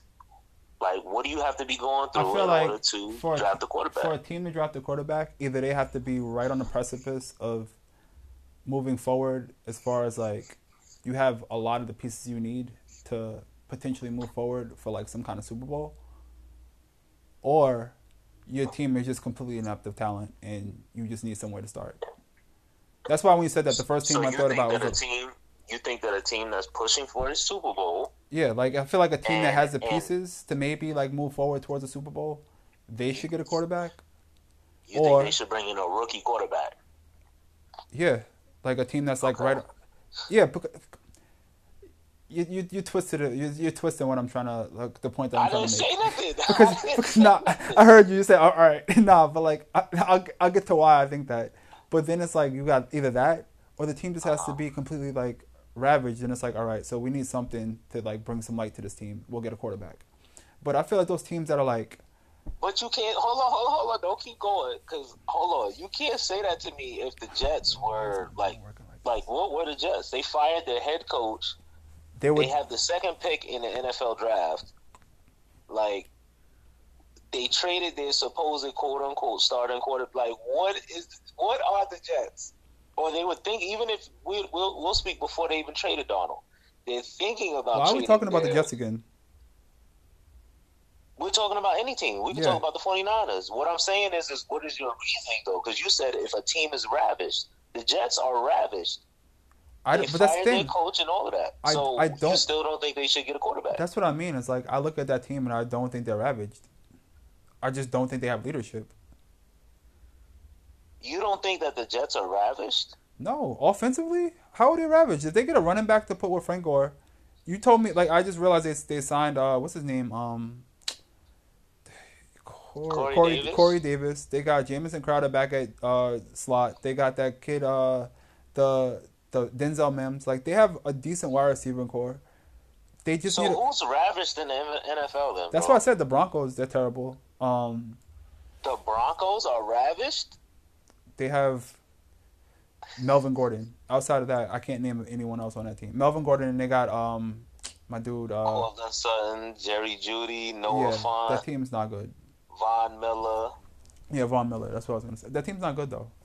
Um, Oh, but you said the Jets aren't ravished. no, but what I'm saying is that who's their quarterback right now? Drew Lock. Yeah, they they could. You're telling me they couldn't use a quarterback? They just drafted him though. He's. I mean, if you're gonna say he's trash, you're you're not you're not you're not supporting what you're saying because he's he's in his this is his third year. Yeah, He hasn't had nobody to be under and learn from and all of this. The same thing that you're saying about Sam Darnold, but now you're saying that they should draft a quarterback. yeah. But if you watch Drew Lock play and you watch Justin Herbert play, who are you gonna take? Why are we talking about Justin Herbert? Because we're talking about, we're talking about Justin Herbert because of when he was We're drafted. talking about the Jets. No, and listen the to what I'm saying. We're talking about Justin Herbert because of when he was drafted. I don't think Justin Herbert was Justin Herbert a lottery pick. No, he was drafted in like the fourth round or something. Oh, okay, that's my point. So that's what I mean. Like, so just was Drew Lock. okay, okay, but what I'm saying is, you look at Drew Lock and you look Sam at Justin Darnold Herbert. was drafted in the first round. You're you're you're deflecting from what I'm trying to say. Like, if you look at the both of them play right now, who would you rather have? If I looked at the both of who play, bro, Justin Herbert and Drew Lock. Justin Herbert. Okay, so you said why would I say the Broncos? Because Justin Herbert's a fourth round pick and he plays better than their fourth round pick. But you get like I, I, I don't it's hard for me to explain what I like the way I see this in my mind. It's just like you ask me what team and I look at the Broncos, they need a quarterback. Like I watched Drew I, I, I don't I don't again I don't watch Bronco games because they don't really come on TV, but I've seen highlights and stuff like that. Like I've watched some San Diego Chargers games, and it looks like he's got that team. Like he's got he's got command of that team. I'm not saying Drew Lock doesn't. Justin Herbert. I'm not saying Drew Lock doesn't. But why are we? Why are you talking about Justin Herbert, bro? We talking we we we talking about teams that we feel is ravaged, But which you- is why I mentioned the Jets and you said the Broncos. But you just said who needs a quarterback, and I mentioned the Broncos. Yes. Yeah. So you think that the Broncos need a quarterback, even though their their quarterback that they have there is in his third season. Yeah, but I feel He like hasn't done anything less or anything more than Sam Donald, who you just said for the Jets except the don't Bro- need a quarterback. because the Broncos don't have a Super Bowl winning quarterback behind him who's still capable. If the Broncos had, I don't know, if the Broncos had, let's just say for some by some crazy way, I don't know, let's say Ben Roethlisberger was on that team right now. He's won two Super Bowls. He's been in those positions before, and he was on that team. I would be like, okay, you know what? Why not start Ben Roethlisberger and let Drew Lock learn from him? I would say I would make the same argument, but they don't have that on that team. That's why I made the So argument for because Jets. Drew Lock doesn't have a Super Bowl quarterback behind him, you're saying that he deserves to get his spot ran by you. No, the Broncos should draft a, a, a rookie quarterback to compete with the with the with the quarterback you just drafted three years ago. You said which team? Okay, so we go. I'll go with the Broncos. So Okay. the Broncos should draft Trevor Lawrence. You would think. the Broncos? Yeah, if they got Trevor Lawrence, that would be a good pickup. Okay, and then outside of, I'm assuming outside of the Broncos, What, what, but what pick are the Broncos? I don't even know. I don't know the draft order. I want to say they're like probably they're probably in the teens. yeah, I would assume Yeah, I know the Falcons are four and the Bengals. no, the Bengals the, are. Beng- the, the Bengals and Falcons are four and five. However that goes. But Yeah. um, then I think it's the Panthers. but see again, like that's a team like the like right now the Falcons are looking at it. They're looking to draft a tackle. If I'm the Falcons, I'm picking a quarterback. you said the Falcons. No, the Falcons aren't looking to draft a tackle. That's I don't know. That's what I was reading that they were looking to The pick up. Bengals. The Bengals are looking to draft a tackle. I don't know. I read somewhere they were both looking to pick up tackles for their squads. I don't know. I don't know if the Falcons still are, but if I was the Falcons, I would pick a would pick a quarterback. You got Matty Ice right there. He's going to be mm-hmm. playing for another two or three seasons. You could pick one of these really young quarterbacks who has mad potential. Have Matty Ice show them how to be a, a leader, and then when he leaves, they come in and they're the next. You know what I'm saying? Like that's that's a perfect example of who should pick a quarterback because they have a good team already in place. They have good tight end. They got good wide receiver. They got a decent offensive line. They had a bad season So- last year, So, but they- so the, the the coaching situation is weird. But it's like you have a player who he's won an MVP before. He's been to a Super Bowl. Why not have him show one of these young guys how to play football? And then in two or three years, they just take over the team, and maybe he can go somewhere and either try to win a Super Bowl or you know what I'm saying? Like it's no that that that makes perfect sense to me. So you believe the first quarterback should go to the Atlanta Falcons? I do because I feel like they have they're the best equipped to handle a new quarterback. I don't feel like Okay, the Jets, Bengals, uh, the, the, the Jets, 49ers, or I just don't feel like the Jets, 49ers, or Jaguars. Like the Jaguars, they had to take quarterback now just because I feel like they should have went after Carson Wentz. That was the, what the premise of my article kind of was. I feel like they should have went after Carson Wentz because they have a decent team, and I feel like he would have took them to another level. They can't do that now, so they have to get a quarterback. The Jets and the 49ers, I don't think. Well, the Jets, I don't know what they have to do now. The 49ers, I don't think they need a quarterback. But the Falcons, to me, they're they're the like if I looked at the top five, they're the most ready team to take a quarterback on right now because I feel like they would develop that quarterback the best. Okay, yeah, that that that makes sense to me. That that I can agree with. If you think that the first quarterback, I, I well, I wouldn't agree with the first quarterback should go to the Falcons, but I can see the reasoning why you would say the first quarterback could go to the Falcons, and why you think that is beneficial.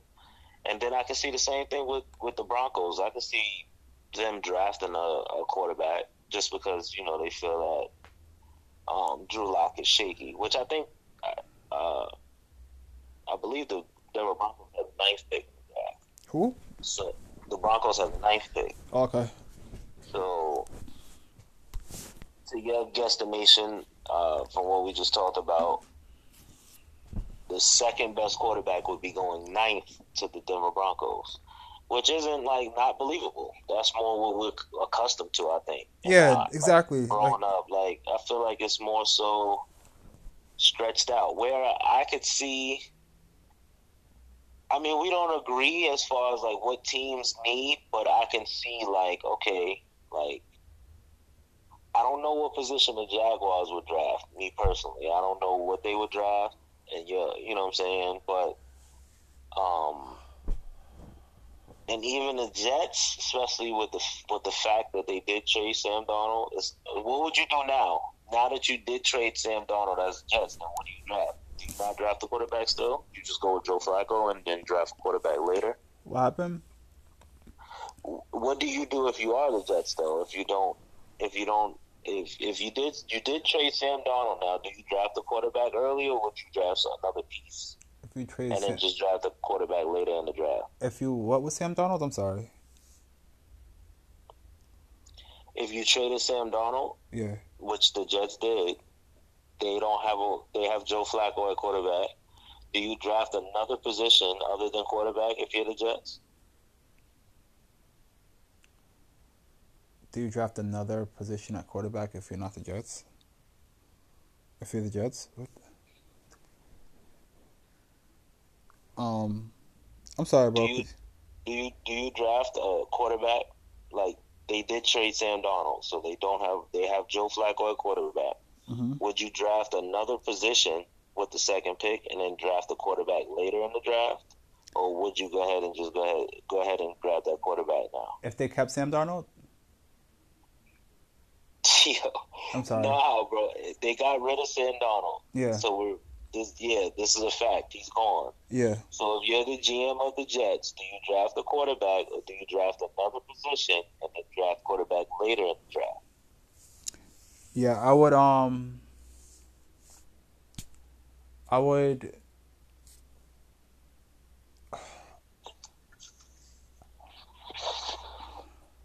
I'm sorry, I'm not understanding the question.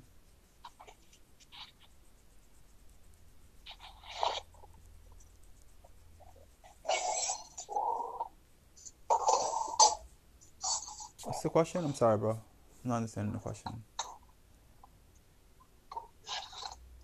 So if you was the judge right now, Yeah.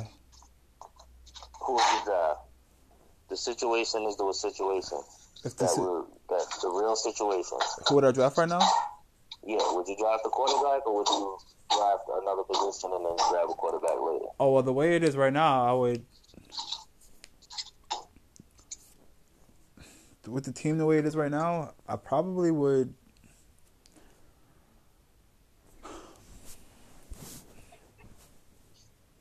If I was the Jets right now, I.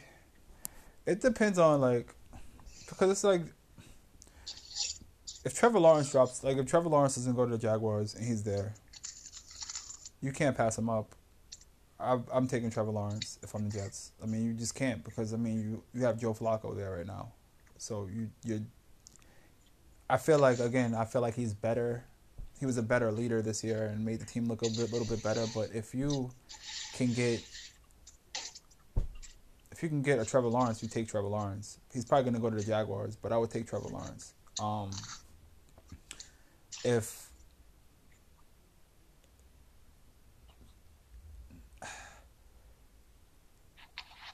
Really though, like I don't know what like what's out there as far as because like from the Jets games that I watched, I feel like they don't have that player that pops off the screen on either side of the ball. Um, they had the safety that they had, and I can't think of his name right now. Jamal Adams, right? Jamal Adams. Was that his name? Their safety. Say it again. Jamal Adams was their safety, right? Yeah. Yeah. Um. They where does he where does he play now? Seahawks. Oh wow, that's that's not a surprise. but Jamal Adams, like if they could find a player like that to like really like rev up the intensity on that side of the ball, or find an offensive player that's like kind of game breaking, who I think Denzel Mims might kind of be. I really do. I feel like he's got that kind of ability. Um, but yeah, maybe like I said, somebody that, that pops off the screen on the other side of the ball. Um, quarterback.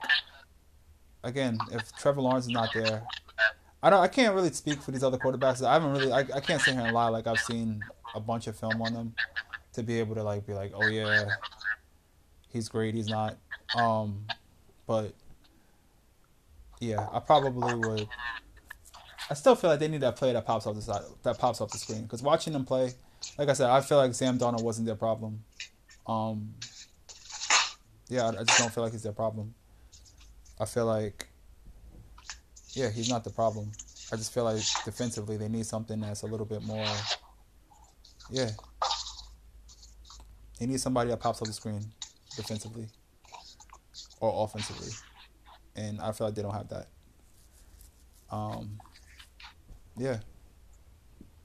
Nah, I feel you. I feel you. What was that question that you was going to ask me about, though? About what? Uh, something about baseball. Oh yeah. Um.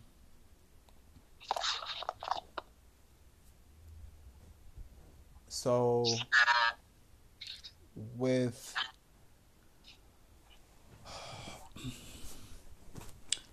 with the NFL or with the uh with Major League Baseball, they have a thing where come the fifth inning, sixth inning, they start to go to the bullpen and they shorten the game. Is what they call it. They call it shorten the game because what they do is they pretty much they ensure themselves a victory in their mind by saying, okay, this person only allows, I don't know, 0.2, he has a 0.2 ERA, basically saying that they're probably not going to let somebody, you know, score on them in this inning or this inning or whatever. So what they'll do is come like inning five or inning six, they'll start to bring in guys that do that, like just one inning. Like they basically, they're like a one inning specialist, basically.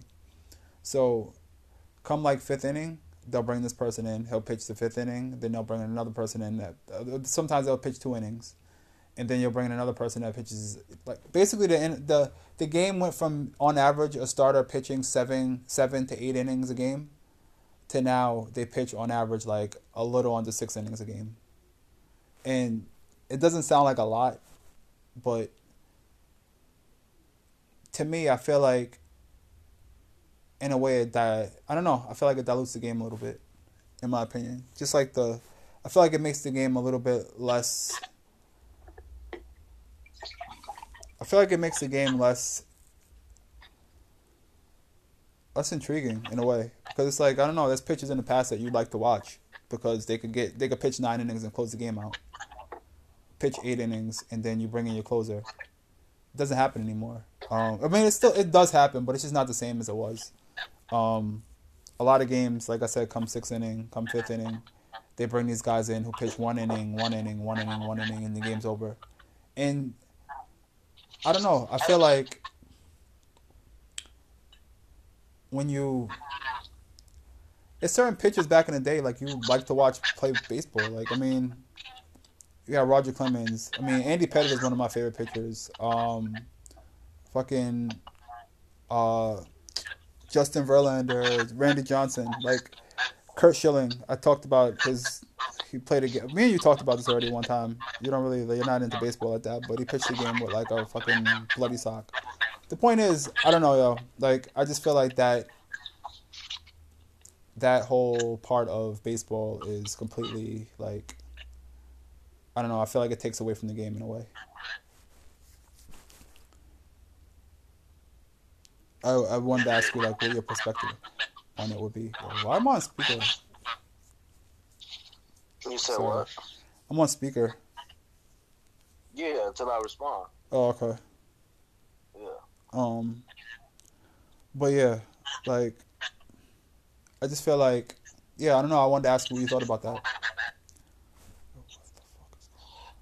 No, I think uh, I think stuff like that is getting spread across the league, uh, uh, across leagues in general. If you ask me, I just think the whole, I think injuries and, um, yeah, I guess injuries per se. Like organizations and and and these league owners and stuff like that are quote unquote, I guess, aiming these leagues to to protect the players. You get what I'm saying? So like, um, same thing with the pitching is the same thing with NBA. Like as far as like getting fouled, uh, how many foul calls there are, or load management, or like these different things. Like you know, there are different excuses. I think that they're giving the players. It's not really like that. Don't even sound right to me. A one in, a one inning specialist. You get what I'm saying? Like Yeah. we're paying you many, millions of dollars, and you're telling me you're a one inning specialist. How long does an inning really last? You get what I'm saying? Yeah. And then you could possibly. You could possibly lose that inning. Like you're a specialist, but you you can lose that inning. Like I don't, I don't know. I don't. I don't feel like that's. uh I just feel like it's corny, and I feel like it's corny from a competitive standpoint because if I'm if I am a pitcher, and my like I'm being limited at any extreme, like just because you're labeling this particular player to you know this name or whatever. Like nah, I feel like that takes that takes away from my mojo. And then I think it just, like I say, it just I think it's babying players too much. I think you can, if you're trying to do it from a safety standpoint, you know, um, I'm pretty sure that there's other ways that you can initiate it or or add it to the game to where it's not so extreme. So I don't know too much about about baseball and about uh, close. I think I, I believe the the closers that I know. I think are like Andy Pettitte. Like Nah, he's not a closer. He's a starter. oh, see, Nah, yeah, even. yeah. Nah, I know. yeah. I think I, you know. I know it's some guy. On, oh no, what's his name? Um, nah, don't tell me. What's boy name? He kind of brown skin. What? Uh, some guy for the Yankees. I know his name. Uh, Talk about CC Sabathia. no. He's like one of the one of the one of the like legends, Yo, you know what's crazy about baseball though? Like, I don't know. I hate to get off topic because I mentioned Yeah. CC Sabathia, but I feel like it's like not even just baseball. It's pitching in general. I should write an article about it. But I feel like it's one of the only like positions in sports where like sometimes the more out of shape you are, the better you are at it. Because like I used to be a big CC Sabathia. Well, not a CC Sabathia. I've never really been a like he's a decent pitcher, but I'm he's never been one of my favorite Yankee pitchers. But it's weird. Like he lost weight. Like you think like if you lose weight and like you know you slim down, you get better. Like he slimmed down and he got worse. Even like there's a pitcher David Wells. He pitched for the uh, Yankees at one point, and he was sort of the same way because I think he played for the Toronto Blue Jays at one point. But like I feel like when some of these pitchers like it's weird. Like you slim down, but I feel like they lose torque on the ball. Or I don't know. I just feel like it's not the same. It's so it's so weird. Like I feel like baseball is like one of those only sports where you could like get in shape and like ruin your game. I feel like that's mad weird. I always thought, I don't know. I, I, no, really, I always thought that was weird. Like, cause CC Sabathia, when he's like big, like he's a really hard pitcher to hit. But when he loses weight, like, it's weird. It's mad weird. Yeah. I'm still trying to think of what's the guy's name. What? You said he's brown skin. He put, he pitched for the Yankees. Yeah. I say is if it's not CC Sabathia, uh, would it be El Duque? Nah. So he must not have been a closer then. Um, He was a big time pitcher for the Yankees. he was a closer or was he a starting pitcher? Did he pitch more on more than one inning? I don't even know. If he, Mariano Rivera, is that his name? yeah, the closer for the Yankees. Yeah, that's what I'm talking about. Yeah, what about him? Yeah, like if I'm him and you're telling me like you're gonna cut me out after what? Oh no, he's a he is a closer. Like that's his job. So he would be a specialist for one inning. Yeah, he comes in either the eighth inning or the ninth Nah. inning, and that's his job. But that's what I'm saying. So what you're saying is that What I'm saying is that there's the team. What I'm has what I'm saying is the MLB has made a way to where it's like three or four people just like him that come in and they cut like basically at like fifth inning, sixth inning, they bring in somebody just like him, and what they do is pitch the rest of the game out instead of letting the pitcher who's been pitching the whole game pitch the game and continue to like. It's sort of like it will be like if you boxed and somebody brought in another boxer come round seven because you're getting kind of tired. That's pretty much what it's like, because that's the way I look. I look at it. Like with baseball, it's like it's you're you're a team player, but at the end of the day, like you are the person controlling the game essentially. Like you're you're basically the team's defense. So it's like if So that's you get yeah, what I'm saying. So, so- it's like it's so- pretty much like you don't give that person the opportunity to finish the game. so that's what I'm saying. Is it for is it for safety precautions or No, I mean for it's it's for the it's basically just surely for the fact of winning. Like the no, it's it's a it's a analytics thing. Like analytics, like quote unquote analytics, show that if this pitcher pitches, then there's a smaller, a lower percentage of the batter getting runs on this pitcher because this pitcher is so good at pitching one inning versus this pitcher who's been pitching now six innings and he might be a little bit tired. So metrics show that he might give up a little bit more hits and might allow more runs. So instead of letting this pitcher finish the game, we're gonna bring in this guy because there's a lower percentage chance of the runs being scored on him. Whereas back in the day, like if you have a pitcher like Andy Pettitte or David Mussina, or not David, Mike Mussina, or like um, I don't know, I can go Pedro Martinez, whoever. Like you have these pitchers that like they come in and they pitch a full game shutout. Like that's something like that's a badge of honor. Like yo, I just I can't, you know what I mean? Like I came through, I shut the game, I I pitched all nine innings, gave up two three runs. Like you know what I'm saying? It's like that's it's like a it's like I don't know, it's like a flex for a pitcher. Like and it's like you take that away when you start taking people out of the game in the fifth and sixth innings. I don't know, I just don't agree with it. Yeah, that's you can you can expect down the line for there to be six different pitches where there's only three innings of a pitcher really pitching, and then the subs might start coming in. Because if it's starting now and there's already you're saying he's coming out in the sixth inning, Yeah. there's nine like- innings, so like that the- means that- there's three right now. So you can imagine it. when I wrote the article, it said the average length of a pitcher pitching a game now is like I think it's less than six innings, it's like five point nine innings or some shit. And I'm like, yo, what? Like, and that's and that's what I'm saying. Like back in the day, with certain pitchers where if they were pitching, and again, I'm not gonna say here and lie. Like I watch mad baseball, but like I do watch baseball until like when it's playoffs, I watch a lot of baseball if the Yankees are in it.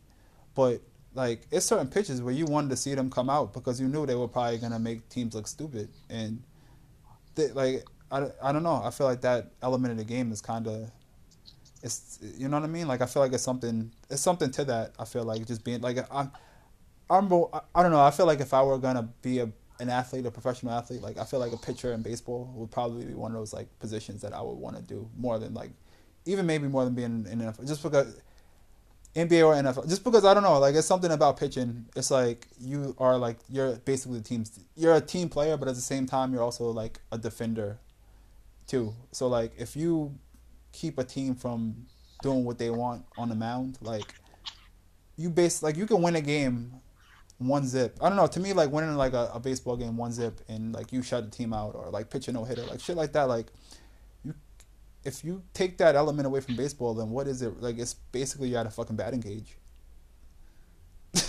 That's kind of the way I look at it. Like really, like. So I don't know that part of baseball. I feel like it's something that I don't know. It's just it's an article I wrote about, and I I don't know. I kind of look at it like weird.